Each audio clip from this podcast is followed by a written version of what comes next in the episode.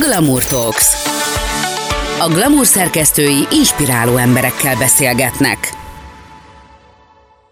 Sziasztok, Babos Kitti vagyok, és itt van velem Bogár Nikolett, aki a Divatipar és az Evészavarok című könyv szerzője. Sajnos a járvány keresztül húzta a számításaidat, de reméljük, hogy nem sokára visszatérünk, és elindul a saját beszélgetős műsorod a Glamour csatornáján. Mesélnél erről egy kicsit? Igen, igen, hát ez pontosan így történt. Körülbelül így a részek felé tudtuk leforgatni, és nagyon-nagyon hálás vagyok a Glamour csapatának, amiért lehetőséget biztosított erre. Folyamatban van a folytatás szervezés, úgyhogy remélem tényleg hamarosan vissza tudunk térni rá. És igazából ez egy olyan beszélgetős műsor lesz, ahol a nemrég megjelent könyvemben szereplő és, a, és az ahhoz szorosan kapcsolódó témákat boncolgatom olyan vendégekkel, akik szintén szakértők az adott témában, és akiknek úgy gondolom, hogy nagyon fontos véleménye vagy tapasztalata van az adott témakörben. Rengeteg érdekes emberrel beszélgetsz majd, és már beszélgettél is a forgatások során. Miért őket választottad?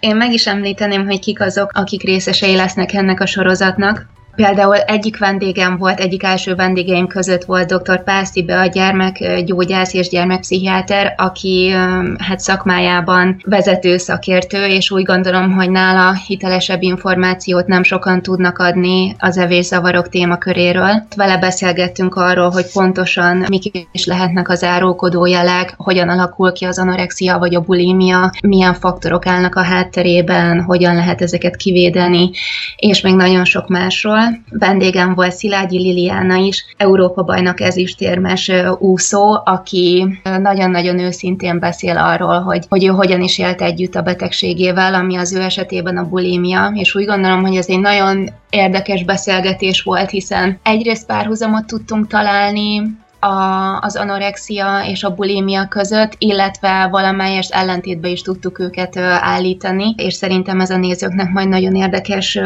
lehet. Beszélgettem Marói Krisztinával, a Glamour főszerkesztőjével, akivel leginkább társadalmi kérdéseket boncolgattunk, illetve azt, hogy a, a befogadó közönséget miképp befolyásolja az, hogy miket látod a, a divatmagazinokban, illetve a különböző médiafelületeken, és hogy hogyan lehet befolyásolni az ő gondolkodását, módjukat, illetve a testképről kialakított véleményüket. Vendégem volt Szőke Kinga, nemzetközileg elismert modell, akinek szintén egy nagyon-nagyon különös és és egyedi életútja és története van. Ő erről mesélt, illetve nagyon sok ponton tudtunk kapcsolódni abban, hogy, hogy miket is élt át modellként, de nem szeretném elő, lelőni a dolgokat. És igazából itt állt le a forgatás, és most uh, történik a szervezés a, a további vendégek uh, meghívása szempontjából, de ezt egyelőre nem szeretném nagyon részletezni, mert egy picit babonás vagyok ilyen téren, és, uh, és majd, hogyha túl leszünk rajta, akkor említeném, de vendégünk lesz még egy diet egy modellügynök, illetve, illetve még egy modell, akikkel szintén a releváns témakörökben fogok beszélgetni. kétezer-tizennyolcban fejezted be a tanulmányaidat, és igazából egy évvel később meg is jelent a könyved. Igazából már előtte is több közleményed jelent meg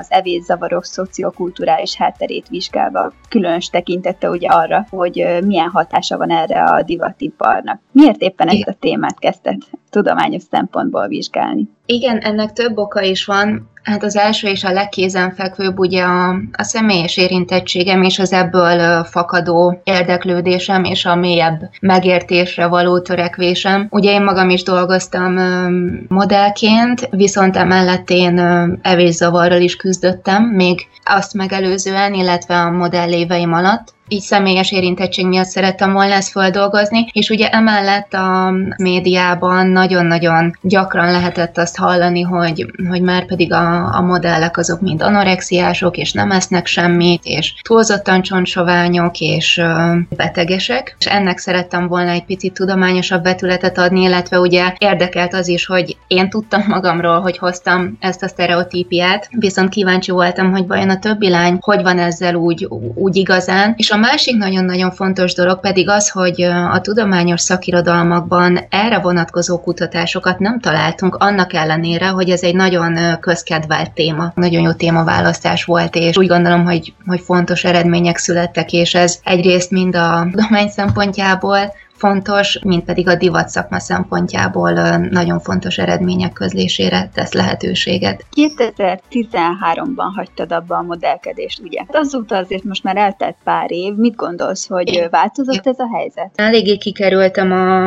a divatszakma körforgásából, és én is külső szemlélőként tudom figyelni azt, hogy mi is történik, és mondanám, hogy én is azt látom, hogy, hogy azért az mindenképpen igaz, hogy nagyon sokat beszélnek erről a témáról, és egyre több törekvés van arra vonatkozólag, hogy minél inkluzívabb legyen a divatszakma, nem csak a, nem csak a, a testalkatokat tekintve, hanem a tekintve, vagy akár a testi fogyatékosságokat, fogyatékossággal élő őket, illetve vagy a különböző korú modellek bevonását illetőleg. Tehát ez, ez látszódik, hogy erről nagyon erősen megindult a párbeszéd, viszont ahogy készítettem a tanulmányt, és ahogy beszélgetek erről a témáról a lányokkal, az derül ki, hogy ők belülről azt látják, hogy igen, igen, erről szó van, de hogy még úgy, úgy igazán ez, ez nem történt meg. És mint hogyha még mindig ugyanúgy egy helybe toporogna a szakma a látszat ellenére, mint azelőtt. Tehát úgy gondolom, hogy ez még valamelyest a jövő zenéje lesz, de hát ez az első és legeslegfontosabb lépés, hogy, hogy hangot adunk ezeknek a,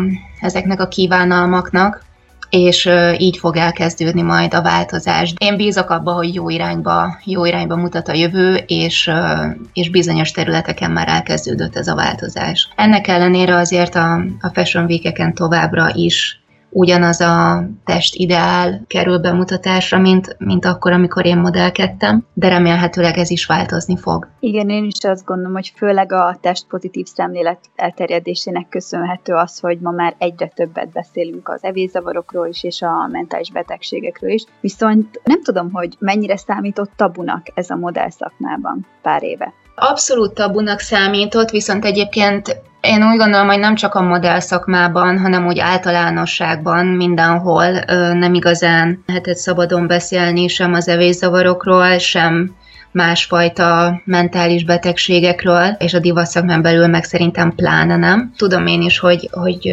én nagyon igyekeztem titkolni és takargatni azt, hogy éppen mi megyek keresztül, nem bevonni ebbe másokat. Annak ellenére, hogy azért úgy gondolom, hogy viszonylag sokan tudták, meg azért úgy látható volt, de ugye ezt uh, mégsem uh, mondta nekem senki, vagy senki nem kérdezte meg tőlem, hogy, uh, hogy mégis mi a helyzet, meg hogy esetleg tudna-e segíteni bármiképp. Szerintem nem elsősorban a divatszakmán belül kezdett el ez a téma lazulni, és, uh, és ez a beszélgetés folyam megnyílni. Visszatérve a, a válasz elejére, hogy sokkal inkább általánosan, egyre többen kezdtek el beszélni mindenfajta mentális betegségről, szorongásról, pánikról, akár személyiségzavarokról, és ennek következtében kezdtek el olyan nyilvános szereplők is, mint például a modellek, egyre inkább felszólalni és felvállalni azt, hogy mi az, amin, amin ők átmennek. Ja, annyira furcsa így külső szemlélőként ezt elképzelni, mert én például azt gondolnám, hogyha én egy modellügynök vagyok, vagy van egy modellügynökségem, és látom, hogy, hogy valamelyik modellem beteg, akkor megpróbálok rajta segíteni. Vagy hogyha mondjuk modell vagyok, és látom, hogy az egyik kollégám beteg, akkor megpróbálok rajta segíteni.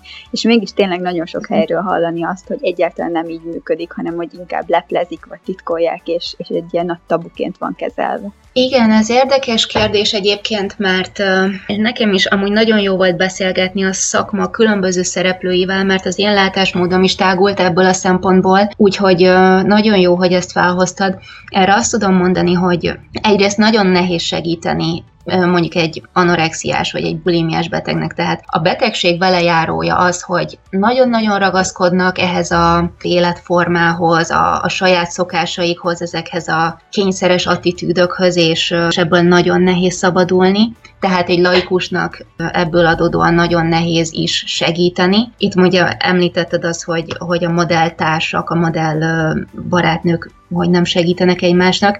Tehát egyrésztről az is nagyon nehéz, viszont az, hogy például valaki ügynökként, vagy tervezőként, vagy a, a szakma más szereplőjeként segítsen, az szerintem talán lehet, hogy még nehezebb, hiszen ez egy nagyon erősen profitorientált ágazat, és egyrészt ebből a szempontból is, másrésztről meg, meg tényleg a felismerés, hiszen ezek a szakemberek sokszor csak percekre találkoznak az adott modellel. Olyan rövid idő alatt nehéz, nehéz felmérni azt, hogy itt most tényleg valóban probléma van-e, Vagy, vagy sem. Illetve, hogyha még föl is ismerik, hogy probléma van, nehéz eldönteni azt, hogy most mivel is lehet a leginkább segíteni. Szerintem egyébként, hogyha valakin tényleg nagyon-nagyon látszik az, hogy itt biztosan probléma van, és, és mondjuk kórosan diétázik az adott modell, vagy nagyon-nagyon beteges viselkedés mintákat mutat, és ez egyértelmű, akkor az lehet az a legjobb megoldás, hogy megszüntetik a szerződést, és nem vállalják tovább azt, hogy képviselik a modellt, és hogy közvetítik munkákra. Csak egyébként itt is ott, az a, ott van az a veszély, hogy ebben az esetben a lány elmegy egy másik ügynökséghez, ahol nem foglalkoznak ezzel. Valahogy meg kellene próbálni érzékenyíteni a szakmát arra vonatkozólag, hogy ezzel tényleg fontos foglalkozni. Ez tényleg egy nagyon-nagyon fontos népegészségügyi kérdés, hiszen az anorexia a pszichiátriai megbetegedések közül az a korkép, amelyik a legnagyobb halálozási aránnyal rendelkezik. És a kutatásból egyértelműen kiderült az, hogy nagy rizikónak kitett csoport evészavarok kialakulásának szempontjából a, a modellek, és, és azok a lányok, akik érzékenyek az ilyen mentális megbetegedésekre, azok, azok könnyen belecsúszhatnak. És természetesen az is igaz, és az is kiderült, hogy az anorexia nem tipikusan a modellek betegsége, és ugyanúgy előfordul az átlagos populációban is, viszont sokkal nagyobb ö, rizikónak vannak kitéve, és hogyha tényleg belecsúsznak, és tényleg előfordul, akkor nagyon-nagyon komoly következményei lehetnek, és akár hosszú évekre megkeseríthetik egy szép reményekkel, és, ö, és sikeres jövő, jövőt váró modell életét. Úgyhogy, úgyhogy erre ezért ennyire fontos figyelni, és ezért fontos beszélni róla. Igen, azt gondolom, hogy valamilyen szinten itt az elvárásokkal van a probléma, tehát hogy azok okozzák. Igen, az elvárások is. Itt az interjú válaszokból nagyon... Nagyon egyértelműen kiderült az, hogy, hogy a lányok szeretnék azt, hogyha lazítani lehetne ezeken a méretkövetelményeken, és itt nem arra kell gondolni, hogy most hirtelen iksz es-es helyett mindenki L-es méretet akarna, vagy nem tudom, harmincnégyes helyett mindenki negyvenes méret akarna lenni, amivel egyébként nincsen semmi baj. Egyáltalán nem ezt szeretném belőle kihozni, hanem, hanem hogy már annyival sokkal elégedettebbek lennének a modellányok, hogyha mondjuk csak tényleg két-három centi engedményt kapnának, úgymond. Tehát, hogyha mondjuk nyolcvannyolcas, nyolcvankilences csípőméret követelmény helyett kilencvenegy, kilencvenkettes csípővel nyugodtan dolgozhatnának a high fashion szektorban, akkor már nagyon-nagyon elégedettek és boldogak és kiegyensúlyozottak lehetnének, és persze ez is igaz, hogy lehet dolgozni ilyen méretekkel is, csak ugye más környezetben, más szektorban sokkal inkább ugye a commercial irány, ezek a beauty kampányok, vagy kozmetikai termékeknek a reklámozása, vagy akár olyan Olyan, olyan ruhamárkák, akik nem a, a, a high fashion, a, nem a luxus divatmárkák vonalát képviselik, viszont ugye a presztízs mégiscsak a high fashion jelenti, és ezért, ezért nagyon sok modell vállalja azt, hogy akár az ő saját természetes testével nem azonos testideált szeretné képviselni, és, és ebbe belekényszeríti magát. Igen, mit gondolsz, hogy mire kell leginkább odafigyelni, hogy egészségesek maradjanak? Hogyha egyáltalán lehetséges ennyi elvárás mellett. Hiszem azt egyébként, hogy lehetséges, és találkoztam olyan példákkal, akik egyértelműen bizonyítják azt, hogy lehetséges, egészségesen is űzni ezt a szakmát, viszont nagyon oda kell figyelni szerintem arra, hogy egy megfelelő értékrendszert alakítson ki az adott lány, és hogy olyan kapaszkodókat találjon az élet más területein, amik segítenek neki feldolgozni ezt a sok visszautasítással járó szakmát, és ez lehet akár a család, vagy a barátok köre, és és, és nagyon fontos az, hogy ápolják a modellkedésen és a divatszakmán kívüli életüket, nem csak a kapcsolatok terén, olyan plusz tevékenységeket is találjanak, amik a modellkedésen kívül örömet és sikert okoznak, akár legyen ez, nem tudom, egy tanulmányba való belekezdés, vagy egy, vagy egy olyan komolyabb hobbi, vagy sport, vagy művészetek, ami tényleg ad egy, egy plusz kapaszkodót, és nem csak kizárólag a divat szakmára kell támaszkodniuk, mert, mert ott nagyon-nagyon sok visszautasítás éri őket nap, mint nap, és ebben nagyon könnyű beleroskadni, nem is tudom, hogy mondjam máshogy. Illetve nagyon fontos szerintem a megfelelő önismeret, illetve egy erős személyiség és egy, egy erős öntudat. Ja, azt gondolom, hogy nem csak a modell szakmára igaz, hanem minden szakmára igaz, hogy kell, hogy legyen egy B-opció. Tehát, hogy nem lehet az egész életünket feltenni egyetlen egy, egy opcióra, mert hogyha ugye elbukjuk, akkor igazából mindent bukunk. Igen, csak ugye nagyon sokszor előfordul az például, ugye a modellkedést fiatalon kezdik a lányok, tehát még bőven tizennyolc éves koruk előtt, ugye akkor még általában középiskolába járnak, vagy magántanulók lesznek, és amikor igazán beindulna a karrierjük, akkor vannak abba a korba, hogy ugye a kortársaik akkor kezdik el a felsőfokú tanulmányaikat. Viszont ugye ennek következtében, hogy hogy addig az ideig az ő hát felkészítésük történt a, a nagyobb divatporondra való kilépésre, ezért nagyon sokszor mondják az ügynökök, illetve nem csak az ügynökök, hanem maguk a modellek is nagyon hisznek abba, hogy rendben, ez itt most az én időm, erre vártam éveken keresztül, meg kell próbálnom azt, hogy elkezdek utazni, elkezdek nagyobb piacokon dolgozni, és ezért a, a tanulmányok háttérbe szorulnak. És nagyon-nagyon könnyű beleesni abba, hogy jó, várok még egy évet, meg még egy évet, meg még egy évet, biztos most fog beindulni, biztos most lesz jobb, és így nem marad B opció, hogyha tudatosan nem foglalkozik vele valaki, akkor ebben, ebben nagyon-nagyon könnyű szerintem ebben a környezetben belecsúszni, hogy várjuk azt, hogy, hogy jönnek a még nagyobb sikerek. Vagy hogyha jönnek is, és megvannak, akkor, akkor ugye eltelnek az évek úgy, hogy minden szuper, minden nagyon jó, utána egyszer csak hirtelen már nem, és akkor megint uh, hol van a B-opció, nem foglalkoztam azzal, hogy mit fogok tudni csinálni azután, hogyha ennek vége. De neked egyébként volt B-opciód? Igen, igen, igen. Én ugye a Semmelweis Egyetem gyógyszerésztudományi karán végeztem, és én ezt mindig is szem előtt tartottam, hogy ez a tanulmány el legyen kezdve, és be is legyen majd fejezve. És igazából nagy részt ezért hagytam abba a modellkedést, hogy ezzel tudjak foglalkozni. Tudom, hogy szép sikereket értél el, meg gyönyörű karrier volt. Azt hiszem, hogy minden modell álma volt a te karriered, viszont az, amit most elértél, hogy mennyi emberen tudsz segíteni, és tényleg milyen komoly dolgokról, milyen mélységekben tudsz beszélni, azt szerintem ezerszer többet ér. Aranyos vagy, nagyon köszönöm szépen. Még egy utolsó kérdésem lenne, az pedig az, hogy mik lehetnek az első jelek, melyek evészavarokra utalnak. Igen, több árulkodó jel is lehet.